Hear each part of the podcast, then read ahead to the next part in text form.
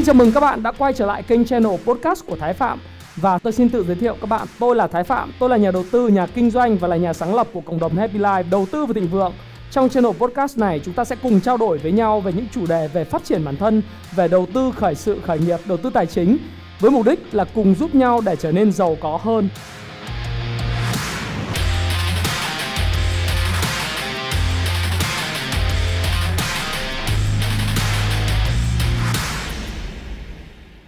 Và ngày hôm nay thì chúng ta lại tiếp tục gặp nhau ở một chủ đề. Chủ đề này là theo đơn đặt hàng của khá là nhiều những bạn theo dõi kênh của tôi. Và có hỏi tôi một câu liên quan đến những cái video gần nhất của tôi, đấy là video thứ nhất. Đó là tiền mặt là vua hiểu thế nào cho đúng trong cái suy thoái hay là cái khủng hoảng kinh tế, hay là bất động sản 2020 sẽ ra sao? Và bất động sản sẽ đi về đâu thì đây là chùm chủ đề về cái câu chuyện hiện nay đại dịch đang diễn tiến. Nhưng vấn đề xoay chuyển của kinh tế và xã hội trên toàn thế giới hiện nay đang có những cái biến chuyển như thế nào? Và liệu cái kênh chứng khoán bất động sản vàng uh, ngoại tệ rồi kể cả những cái uh, kênh mà chúng ta rất là quan tâm thí dụ như là đặc biệt về bất động sản đi thì chúng ta muốn nhìn thấy thêm những cái góc nhìn của tôi liên quan đến cái chủ đề này. Thì chủ đề ngày hôm nay của tôi Ờ, tôi đã đăng lên trên cộng đồng Happy Life tôi hỏi các bạn các bạn muốn làm hay không? Và các bạn đông đều mong muốn rằng là tôi làm thêm về cái chủ đề này. Đó là có nên cứu bất động sản khi suy thoái kinh tế hay không? Hay là cái xác suất của khủng hoảng kinh tế nó xảy ra thì các bạn có cứu cái bất động sản hay không? Và sự nguy hiểm của nền kinh tế phụ thuộc vào bất động sản là như thế nào? Quả thực thì các bạn hiện nay đang thấy khi mà tôi làm video này, đó là sau giờ giao dịch của ngày thứ hai à, ngày 30 tháng 3 năm 2020 thì tất cả những cái tin tức về cái câu chuyện ở Âu Châu và Mỹ Châu à, người Trung Quốc gọi là Mỹ Quốc ấy, đặc biệt là New York thì cái tình hình bệnh dịch nó diễn ra rất là phức tạp. Và những cái gói giải cứu của cả thế giới gồm có Mỹ và cái nhóm G20 đã tung ra khoảng 7.000 tỷ để cứu nền kinh tế nhưng mà nhiều người đang lầm tưởng một cái điều đó là 7.000 tỷ này sẽ đi thẳng vào bất động sản và đẩy bất động sản tăng giá. Thì điều đó có đúng hay không? Hay là cái câu chuyện là 7.000 tỷ đó để hỗ trợ cái gì? Thế thì đối với Mỹ thì chúng ta cũng đã điểm qua và chúng ta nói với nhau một điều đó là riêng cái gói kích thích 2.000 tỷ này thì sẽ chia ra khoảng mỗi một hộ gia đình Mỹ có đóng thuế trước đây, có cái việc làm uh, thì sẽ được hỗ trợ là khoảng 3.000 đô la cho một hộ gia đình. Đấy thì khoảng tầm như thế. Và mỗi hộ gia đình như vậy thì họ sẽ có cái số tiền này để đáp ứng những cái nhu cầu tối thiểu ăn ngủ nghỉ à, và ăn uống trong cái thời điểm mà nước Mỹ có thể là phong tỏa một phần hoặc lockdown toàn bộ nền kinh tế. Đến thời điểm này thì New York và New Jersey và cái bang Connecticut thì vẫn chưa được Tổng thống Donald Trump quyết định phê chuẩn là lockdown toàn bộ mà vẫn đang để là dân chúng là khuyến nghị là không ra đường hoặc là dân chúng thì vẫn đang được khuyến nghị là tránh xa uh, nơi công cộng hay là thực hiện cái social distancing tức là cái cách ly cộng đồng. Thì điều đó là chưa đủ. Và chúng ta đang nhìn thấy sự lưỡng lự này của New York và chính quyền của Nhà Trắng. Thì cái chuyện này nó sẽ dẫn đến cái gì? Đó là dẫn đến là số người mắc nhiễm mới về cái đại dịch nó sẽ tiếp tục gia tăng trong thời gian tới và thậm chí là mình không có vui nhưng mình cũng phải nhìn nhận đúng bản chất của vấn đề. Đó là những cái số ca nhiễm mới hay là những số ca mà tử vong do cái đại dịch này sẽ còn tăng lên. Và tôi đang chờ đợi một điều đó là chính phủ của ông Trump sẽ tiến hành một cái cuộc đó là lockdown toàn bộ không phải là New York, New Jersey mà lockdown toàn bộ nước Mỹ giống như lời khuyên của tỷ phú Bill Gates trong vòng 6 đến 8 tuần. Thì quay trở lại vấn đề liên quan đến cái câu chuyện về bất động sản khi gặp những vấn đề liên quan suy thoái kinh tế và khủng hoảng kinh tế, thì chúng ta có cần cứu hay không? Cái bối cảnh đặt ra của cái đại dịch này, đó là điều mà tôi muốn nói với các bạn là trong lịch sử, chúng ta chưa gặp phải nền kinh tế của tất cả các quốc gia chưa bao giờ gặp phải. Do đó thì ngay từ bối cảnh tôi đặt vấn đề với các bạn, đó là những cái hành động của Mỹ và Âu Châu là cái điều cực kỳ quan trọng đối với nền kinh tế của Việt Nam thì bây giờ chúng ta hãy nhìn một thứ mà tôi thực sự là muốn các bạn cùng xem. Đó là để chúng ta tại sao tôi lại đặt vấn đề như vậy khi mà tôi làm cái chủ đề này? Đó là cái việc uh, một cái bài toán lớp 1 rất là điển hình thôi. Tôi thích nói những cái điều nó đơn giản dễ hiểu và biến những khái niệm nó phức tạp trở thành những khái niệm đơn giản dễ hiểu. Là bởi vì theo Albert Einstein thì ông đã nói rồi là nếu như bạn không có khả năng giải thích những khái niệm phức tạp trở thành những khái niệm đơn giản để cho những cái người mà ở độ tuổi 6 tuổi có thể hiểu được thì bạn chưa thực sự hiểu vấn đề. Thì bây giờ tôi hỏi các bạn một điều đơn giản như này thôi. Đó là chúng ta đặt bàn cân châu Á, Mỹ châu, uh, Úc châu và Mỹ uh, hay là Nam Mỹ trên là những con chim uh, giả sử có 5 con chim trên một cái uh, nhánh dây điện và bạn dùng một cái súng cái ná thun bạn bắn một con đấy thì chúng ta giải thích bài toán lớp 1 bắn trúng một con hỏi còn lại còn mấy con. Thì tất nhiên là một cách cộng trừ nhân chia bình thường. Thì mọi người sẽ nói, ok 5 con, trừ đi một con bị bắn, vậy thì trên dây điện phải còn 4 con. Thực tế không phải là như vậy. Thực tế là chỉ còn không con chim nào trên dây điện cả. Lý do tại vì sao? Khi chúng ta bắn trúng một con thì bốn con còn lại nó sẽ bay mất. Và nền kinh tế thế giới với cái đại dịch này cũng như vậy. Sự tương đồng giữa Âu Châu, Mỹ Châu, Úc Châu, Á Châu và thậm chí Nam Mỹ và Châu Phi giống những con chim trên dây điện vậy. Khi chúng ta phân tích những gì đang ảnh hưởng xảy ra ở Âu Châu và Mỹ Châu, điều đó nó cũng ảnh hưởng tới cái luồng tiền vận động của tư bản trên toàn thế giới và luồng tiền vận động khi mà đã bị chảy ra khỏi Mỹ hoặc là bleeding tức là chảy máu ở Mỹ, chảy máu ở Âu Châu thì nó sẽ dẫn đến một cái sự chảy máu ở toàn cầu. Đó là cái tác động mang tính chất tương quan và giữa môi với răng của tiền tệ hay gọi là chủ nghĩa tư bản capitalism hay còn gọi một cái thuật ngữ nó nghe nó rất là uh, gọi là là chuyên ngành hơn nó gọi là cô mà chin toàn cầu. Đó là lý do tại sao khi thị trường ở bây giờ khi mà chúng ta Việt Nam hội nhập rất sâu vào nền kinh tế thì các bạn thấy là thị trường tài chính của mình và thị trường tài chính của các nước có liên thông với nhau và nước ngoài thực hiện những hành vi mua bán rất là liên thông. Khi mà thị trường ở Âu Châu đấy, ở London ở Âu Mỹ rồi Nhật Bản Hàn Quốc có những cái thay đổi hoặc là ở Hồng Kông có những cái thay đổi hoặc là bị rút tiền ra không có lợi nhuận thì họ sẽ tìm cách bán ở những thị trường mới nổi mới nổi hoặc là họ bán ở những thị trường cận biên rủi ro cao hơn. Thì khi mà chúng ta hiểu được cái vấn đề như thế thì chúng ta sẽ phải vứt đi toàn bộ tất cả những cái chiến lược kinh doanh chiến lược đầu tư hay còn gọi là những chiến lược gọi là strategic plan nó rất là hoa mỹ của những kế hoạch uh, mang tính chất dài hạn 3 năm 5 năm của công ty thậm chí là những công ty bất động sản đã phải vứt xó toàn bộ những cái kế hoạch kinh doanh đầy tham vọng để tăng trưởng mới khoảng 5 tháng, 4 tháng lúc cuối năm 2019 trình ban lãnh đạo duyệt. Mục tiêu của họ đến thời điểm này đó là làm thế nào chuyển không còn là chế độ gọi là survival mode tức là sống à không phải là còn chế độ grow mode tức là tăng trưởng nữa mà bây giờ phải chuyển sang cái chế độ nó gọi là survival mode tức là phải làm sao sống sót được. Vì sao lại như thế? Chúng ta hãy cùng nhìn lại cái công thức mà tính GDP tôi có ý đồ khi tôi ra cái video về hiểu đúng GDP là gì trong tối ngày hôm qua. Thì GDP á, về cơ bản các bạn hiểu này như này này khi chúng ta bàn luận về bất động sản thì chúng ta phải hiểu rất rõ về cái GDP và chúng ta nói rằng nó không có ý nghĩa gì đối với nền kinh tế, hay là nó nó không cần phải giải cứu thì chúng ta phải hiểu rõ là GDP là gì. Thì hôm qua các bạn đã xem một cái video gần 4 phút của tôi nói về cái GDP rồi. Thì bây giờ chúng ta nhìn lại, tôi ôn lại các bạn ha GDP thì bằng investment, tức là đầu tư công của chính phủ, cộng với lại consumption. Consumption ở đây, các bạn hiểu, nó là chữ C, nghĩa là những chi tiêu của người dân. Đấy chi tiêu của người dân, thì các bạn đã xem cái video nền kinh tế hoạt động như thế nào của Ray Dalio mà tôi mô phỏng và tôi làm lại bằng bản tiếng Việt đấy thì các bạn có thể chưa xem thì xem lại cái video đó.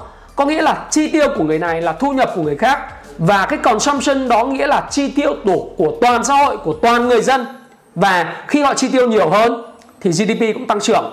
Và cái thành tố cuối cùng, thành tố thứ ba của GDP đó chính là export trừ import, tức là xuất khẩu trừ đi nhập khẩu và cái con số tranh giữa xuất khẩu chuyển đi nhập khẩu người ta gọi là thặng dư thương mại hay là thặng dư về về xuất khẩu.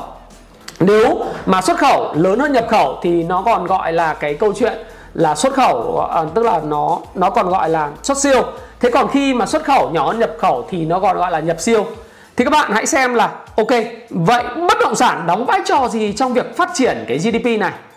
Về đầu tư công, thì dĩ nhiên đầu tư công không phải là cái câu chuyện liên quan tới về về của bất động sản rồi, đúng không ạ? Đầu tư công hay còn gọi là cái khoản đầu tư của chính phủ. Thì chính phủ can thiệp vào nền kinh tế rất là nhiều cái chính sách, nhưng có thể có hai cái chính sách chính. Một là chính sách tài khóa và thứ hai là chính sách tiền tệ. Chính sách tiền tệ thì được hiểu thông qua là can thiệp bằng lãi suất và can thiệp bằng là việc bán trái phiếu hoặc là thu hồi cái trái phiếu đó tức là bán trái phiếu tức, tức là bán cho cho các cái chủ doanh nghiệp hoặc là những cái tổ chức để thu tiền về trong lưu thông. Hai đó là gì? Đó là mua những trái phiếu đúng không? Mua những trái phiếu doanh nghiệp hoặc mua những trái phiếu của uh, những cái cái tổ chức khác giống như Fed hiện nay đang làm. Họ đồng thời là họ cung cấp tiền ra bên ngoài thị trường. Thì đó là cái cách mà chính phủ sử dụng cái công cụ là tiền tệ. Rồi thứ hai là công cụ lãi suất là bằng cách là giảm lãi suất hoặc tăng lãi suất tùy từng thời điểm. Thế thì đấy là một cái phần của chính phủ. Cái phần thứ hai đó là chính sách tài khóa. Thì chính sách tài khóa thì nó có hai công cụ chính thôi. Một, đó là thuế. Hai là cái chi tiêu. Khi mà nền kinh tế gặp vấn đề thì chính phủ hiện nay đang làm rất tốt, chính phủ Việt Nam cực kỳ làm tốt. Đó là cái câu chuyện là ngay lập tức là giảm thuế cho doanh nghiệp gặp khó khăn vì cái đại dịch này. Cái thứ hai, đó là chính phủ làm gì? Chính phủ làm một cái việc đó là đang chuẩn bị trình tăng chi tiêu công hay còn gọi là sử dụng cái chính sách tài khóa mở rộng. Đấy. Còn khi mà nền kinh tế ngược lại nền kinh tế đang quá nóng thì chính phủ sẽ tăng thuế hoặc là chính, chính phủ sẽ ít đầu tư đi. Và như vậy là cái chính sách tài khóa này là thắt chặt trở lại. Thì các bạn thấy rằng cái chữ Y này gọi là investment hay government investment đầu tư của chính phủ. Bạn hiểu GDP khi mà chính phủ đầu tư nhiều hơn thì chúng ta sẽ thấy rằng là đầu, tư đầu tư cho cái gì? Đầu tư cho thứ nhất là tạo công an việc làm. Hai nữa là đầu tư cho cơ sở hạ tầng. Thì khi đầu tư cho cơ sở hạ tầng và tạo công an việc làm chẳng hạn như đầu tư đường cao tốc này đường đường cao tốc bắc nam này đầu tư cho những tuyến đường sắt à, rồi những tuyến metro hay là đầu tư cho những việc xây dựng cơ sở hạ tầng đường xá trường trạm ở khắp nơi thì nó sẽ tạo ra cái gì? Công an việc làm cho những công ty uh, xây dựng xây lắp rồi tạo ra những công an việc làm cho rất là nhiều những cái công ty mà phục vụ nguyên vật liệu xây dựng phục vụ cho cái đường đó. Và đồng thời khi mà đầu tư cái đó thì tạo ra hạ tầng. Và lúc đó thì giá trị của những miếng đất xung quanh những cái hạ tầng đó nó tăng giá. Như vậy để có thể hiểu rằng là bất động sản thực chất ra thì chẳng tạo ra cái giá trị gì mà chẳng qua nó là hệ quả của cái câu chuyện là uh, chính phủ đầu tư công mà thôi đúng không? Chứ không thực tế là không thực ra là không tạo ra cái gì cả không tạo ra cái chữ y này, mà chữ y này là đầu tư công do chính phủ tạo ra. Thì đối với lại chữ c đó, tức là như như vậy chúng ta có thể đúc rút ra là thực ra bất động sản chỉ là đòn bẩy để kích thích kinh tế phát triển, tức là có tác dụng gián tiếp kích cầu cho sự phát triển, chứ không phải là nguồn gốc của sự phát triển. Đấy đấy là cái điều đầu tiên. Cái thứ hai nữa mà tôi muốn các bạn nhìn vào đây á, đó là đây là một cái mà chủ đề tôi tham khảo lại cái bài của uh, một cái người Facebook là uh, cái người ở đây các bạn có thể nhìn lên trên màn hình ha đó là ông ờ, Dương Quốc Chính. Thì ông có viết là sự nguy hiểm của nền kinh tế dựa bất động sản. Thì tôi tóm gọn lại một số những thông tin để tôi đưa cho các bạn các bạn có thể xem. Bởi vì tôi hoàn toàn đồng tình về cái chuyện này. Tất nhiên thì trong quan điểm của bài báo thì có nhiều cái điểm mang tính chất hơi tiêu cực. Tôi thì sẽ không nhìn vấn đề mang tính tiêu cực và mang tính chất đả kích cá nhân tôi nhìn cái bức tranh của tổng quan vĩ mô thế giới và tổng quan vĩ mô Việt Nam và tôi mang lại cho các bạn những cái thông tin để mà các bạn ở đó là những người xem, những người view channel của tôi bắt đầu có hiểu được những dấu hiệu gì, dòng tiền đang dịch chuyển để các bạn bảo vệ chính đồng tiền của mình.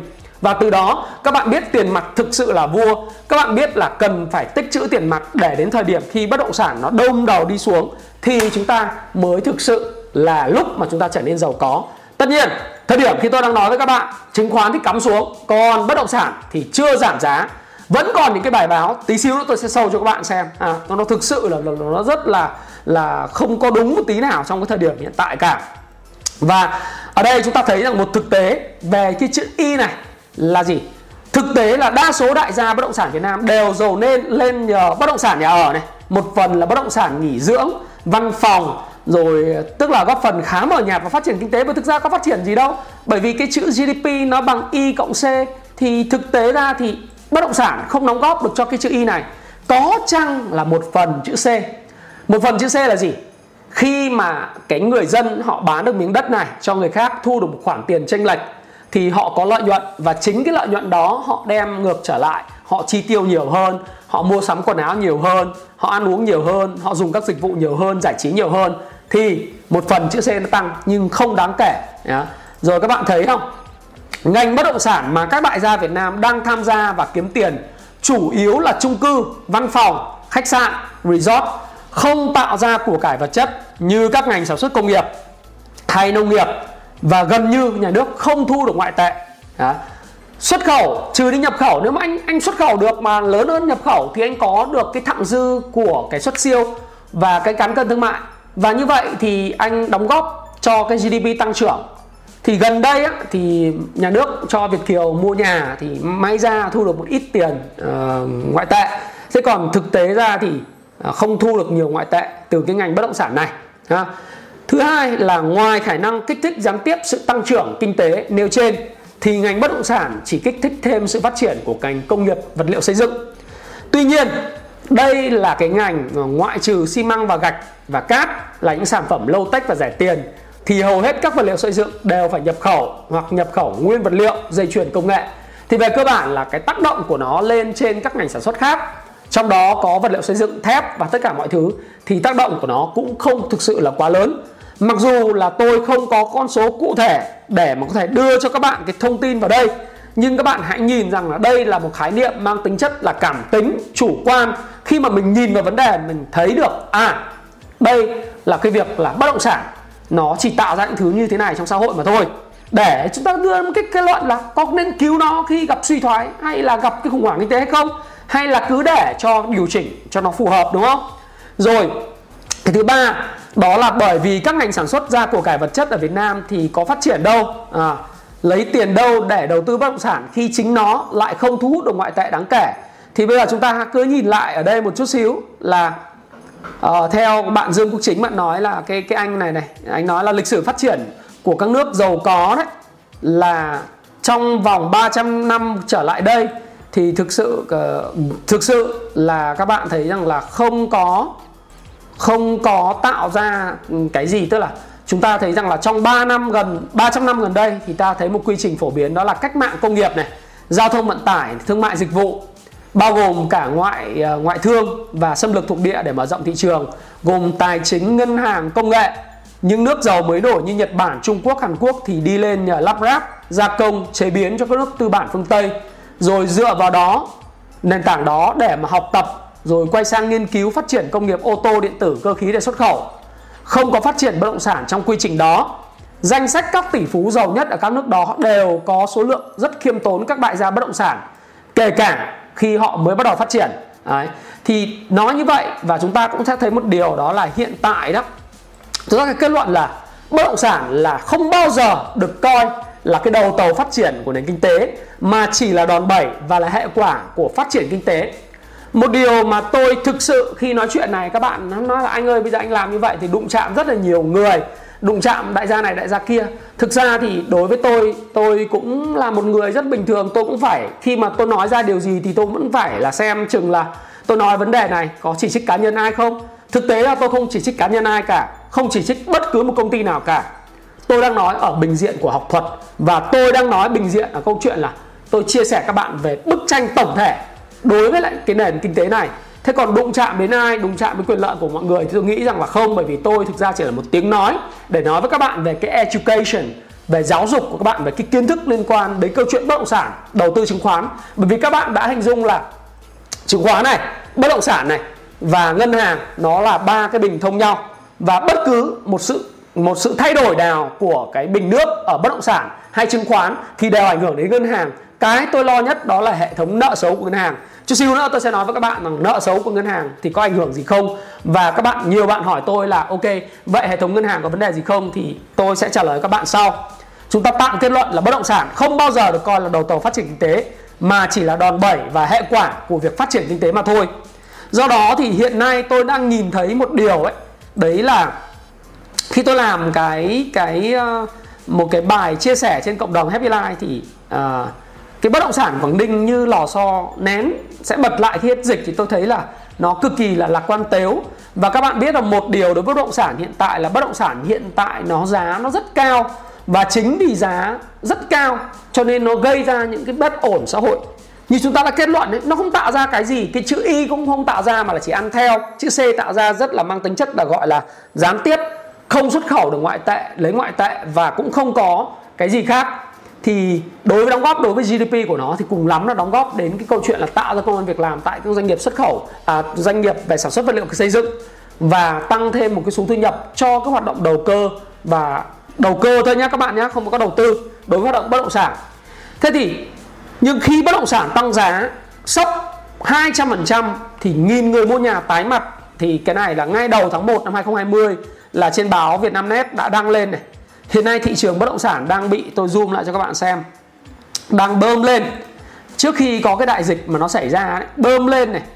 Trên đây là con số được công ty báo cáo đánh giá Việt Nam Việt Nam Report đưa ra tại các xu hướng lợi nhuận theo ngành kinh tế 19 2019 2020 được công bố. Nó tạo ra một cái bất bình đẳng xã hội và tạo ra cái sự gọi là bất ổn xã hội đó là những con số trên cho thấy mức tăng giá bất động sản vượt quá xa tốc độ tăng trưởng thu nhập bình quân trên đầu người. Các bạn cứ hình dung các bạn đang ở Hà Nội, Hồ Chí Minh. Rồi, thì bây giờ các bạn sẽ thấy rằng là nếu như các bạn làm trong vòng, gọi là 20 năm với cái thu nhập khoảng tầm 7 triệu cho đến 10 triệu một tháng, với cái giá trị hiện nay không phải giá trị mà giá cả bất động sản như này, thì bao lâu nữa các bạn thể tích lũy để mua nhà được? Gần như không thể mua nhà được và nếu bạn không mua nhà được các bạn thuê nhà. Các bạn ở tạm, các bạn không có thể giàu có được. Ố vậy thì cái xã hội như vậy là cực kỳ bất ổn, đúng không? Và cực kỳ bất ổn là bởi vì hiện nay tồn kho bất động sản rất cao, rồi giá thì vẫn rất cao, đang được bơm thổi. Bơm lên rất nhiều, các bạn có thể coi lại cái video này. Đấy. Phải cần những cái rung lắc để thiết lập mặt bằng giá thích hợp. Và cái đại dịch này thực tế nó sẽ là một cái rung lắc và một cái cớ rất tuyệt vời. Để làm sao? Để cho cái bất động sản nó phải trở về cái giá trị thực của nó. Và khi tôi làm cái này, tôi không sợ nói đụng chạm đến ai, bởi vì đây là toàn bức tranh của toàn cảnh. Bây giờ ấy, các bạn cứ nhìn vào đây đi. Thế các bạn thấy rằng là đối với lại người dân, người ta không thể mua được nhà. Vậy thì điều đó là sung sướng. Hay điều đó là một cái điều mà đất nước này cần để mà khi suy thoái kinh tế phải cứu, chả việc gì phải cứu cả khi mà bất động sản đang cao giá thế này, suy thoái và khủng hoảng kinh tế sẽ kéo giá bất động sản đúng về cái giá trị thật. Và lúc đó, người dân thực sự có nhu cầu ở, người ta sẽ có mua và giải cứu cho các anh chị. Các anh chị đừng có cần phải lên trên báo nói là cần phải giải cứu, cần phải thế này thế kia. Chả có cái việc gì phải giải cứu cả. Mà thậm chí các anh chị không quản trị, không tốt cái phần nợ của mình, các anh chị còn chết nữa. Rồi, các bạn nhìn sang cái bài học ở Hồng Kông về chuyện bất động sản nó cao giá, nó gây bất ổn ở Hồng Kông như thế nào những cái cuộc mà bạo loạn gần đây tại Hồng Kông, toàn đến từ dân nghèo, từ sinh viên, tất cả những người này gần như là ở trong những cái căn hộ chật trội và rất đắt đỏ tại Hồng Kông. Hồng Kông là một trong những quốc gia trước khi có bạo loạn, đó là một quốc gia nó thực sự là đắt đỏ cả triệu đô la một mét vuông ở khu chim xá sủi hay là những khu ở mồng Cốc, những chỗ mà trung tâm Wan Chai. Thì bạn mà có đi uh, khách sạn Hồng Kông trước thời điểm đó tôi đi khá là nhiều rồi. Tôi nói với các bạn rằng là khách sạn 5 sao mà đáng 3 sao tại Việt Nam thôi mà cũng đến 4 500 đô một đêm. Chỉ có khoảng độ tầm 30 mét vuông 32 mét vuông. Nó thực sự là kinh khủng. Cho nên các bạn nhìn sự bất ổn của Hồng Kông do giá nhà đất quá cao thì chúng ta cũng sẽ bị tình trạng như vậy may quá, có cái đại dịch này nó sẽ kéo cái giá bất động sản xuống và một số cái tay mà nợ động nhiều thì sẽ, đặc biệt là corporate bond, trái phiếu, doanh nghiệp, nó sẽ kéo những cái tay này. Một là bị tái cơ cấu, hai là bị bị giảm thiểu, tức là bị phá sản, nói thẳng thế đi.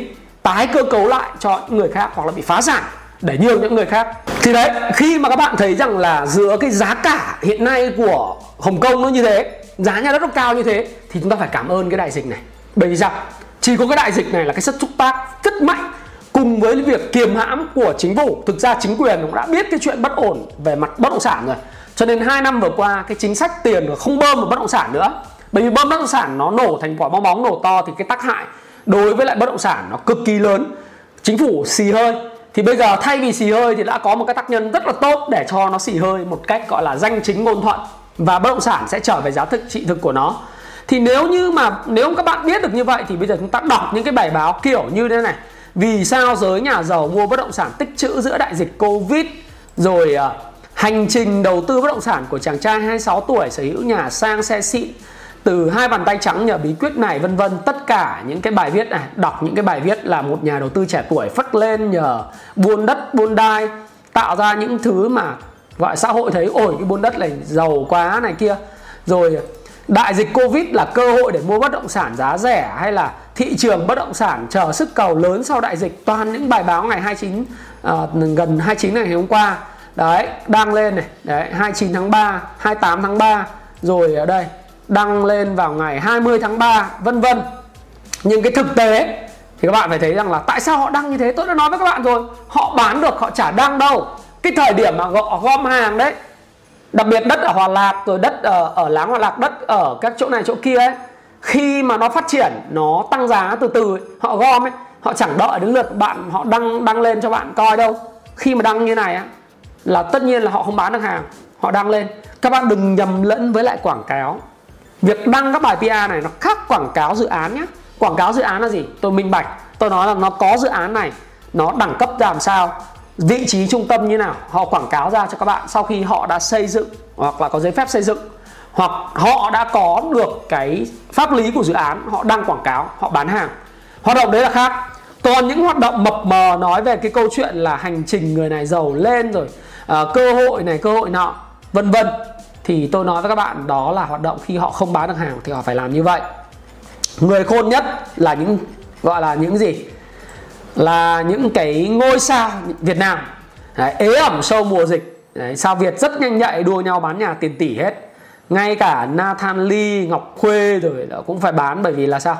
Bởi vì là ờ, bảo là tình hình kinh tế khó khăn buồn đời nên bán. Nhưng mà thực sự là những người này cực kỳ thông minh. Các bạn có thể đọc trên uh, tuổi trẻ à tuổi trẻ ha. Là bởi vì sao? Họ bán những cái căn này đi ấy, họ hiểu rằng khi bán đi thì nếu có người mua phù hợp thì họ có thể mua lại với giá rẻ hơn sau 2 3 năm nữa. Rồi các bạn thấy không? Đại dịch Covid khiến bất động sản, sản bán lẻ lao đao. Đấy.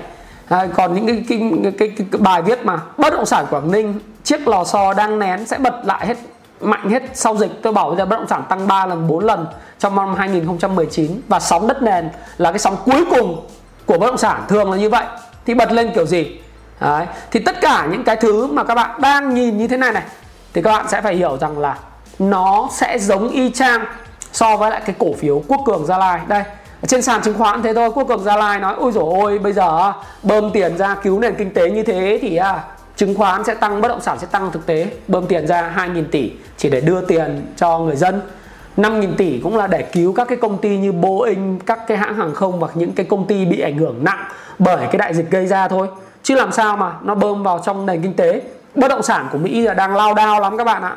Nợ rồi tất cả mọi thứ nó thu hồi về. Thì chúng ta chỉ nhìn thôi. Thì bất động sản chẳng hạn như cổ phiếu Quốc Cường Gia Lai này, nhiều người bảo mua ngon, tăng sàn, à tăng trần liên tục liên tục. Thì bây giờ hôm nay là tăng khoảng 37% giá trị bay rồi.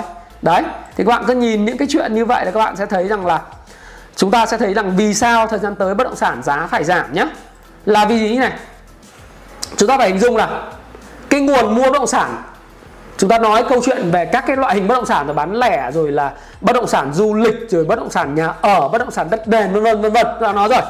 Bây giờ ta nói nguồn dân để mua bất động sản là từ đâu? Thì đầu tiên nó là cash đầu vào. Đầu vào là gì? Tôi có doanh nghiệp này, ông thái có doanh nghiệp, đúng không? Các bạn có doanh nghiệp, các bạn làm ăn được.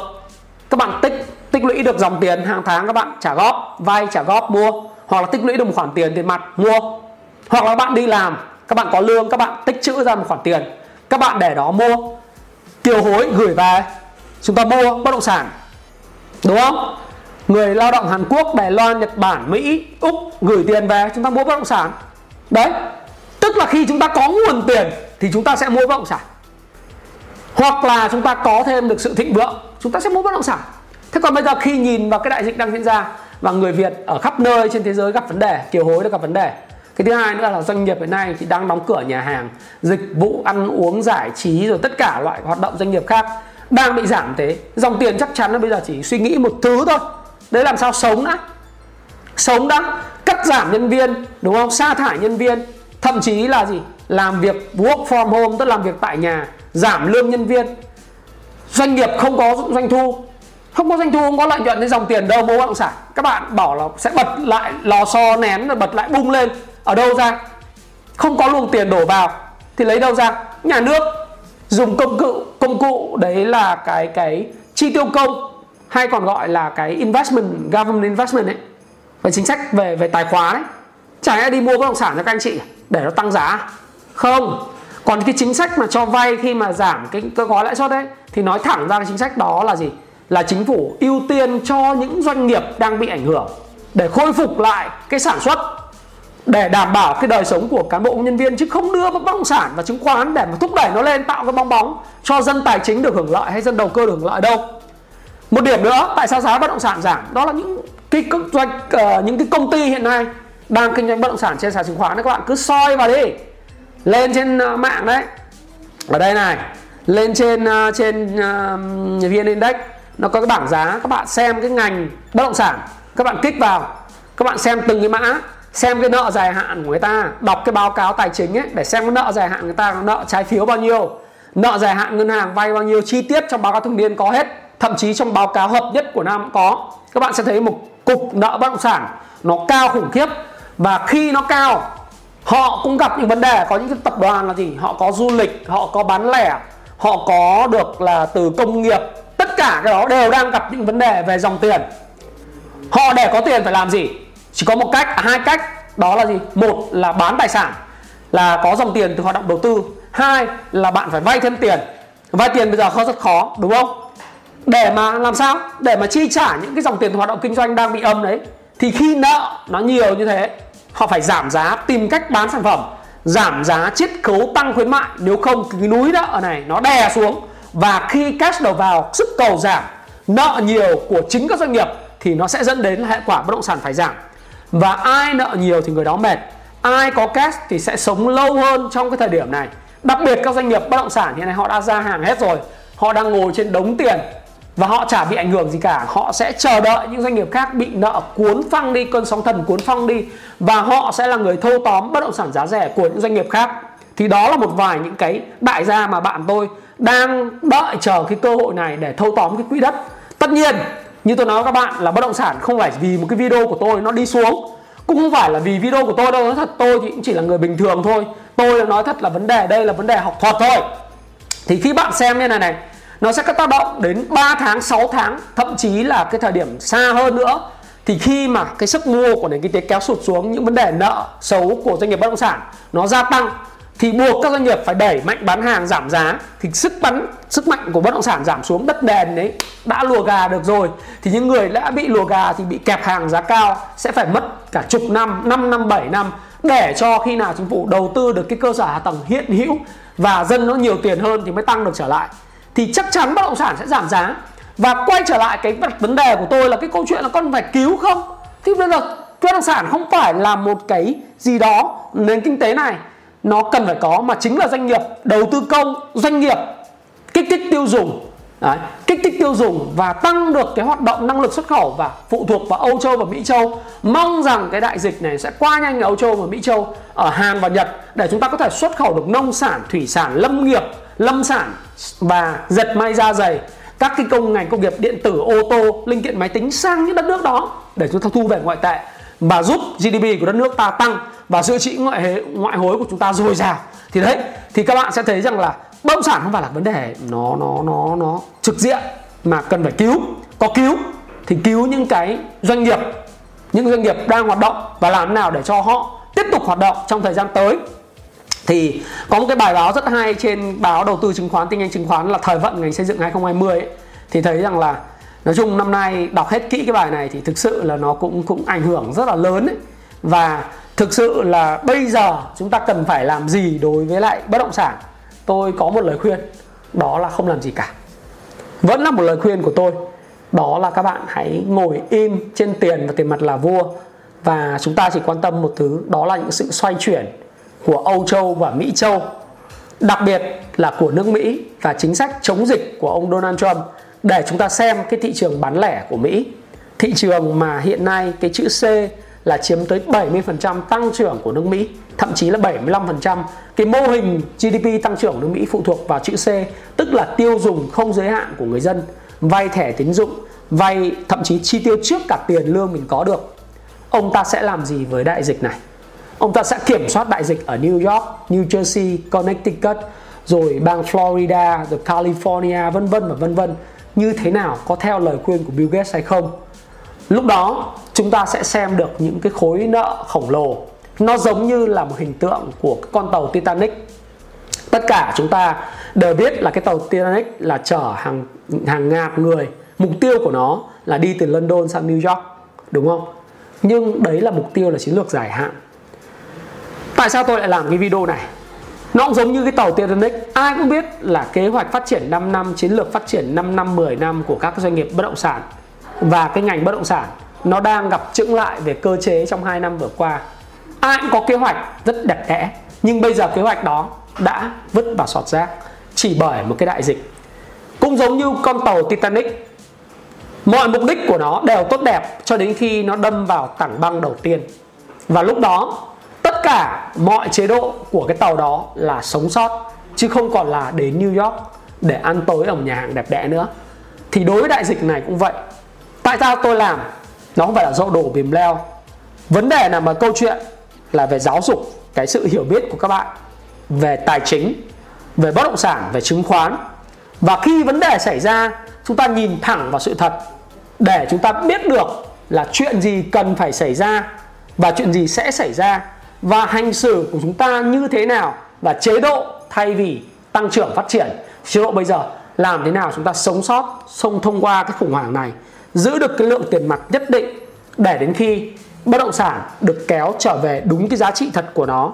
Và lúc đó chúng ta sẽ là người giải cứu cái bất động sản này. Không phải là các bạn hay không phải là ông Thái. Ông Thái thì ít tiền thôi. Thế nhưng mà về cơ bản tôi nghĩ rằng sẽ có khá là nhiều những người đang cầm tiền và chờ đợi để giải cứu cái bất động sản này.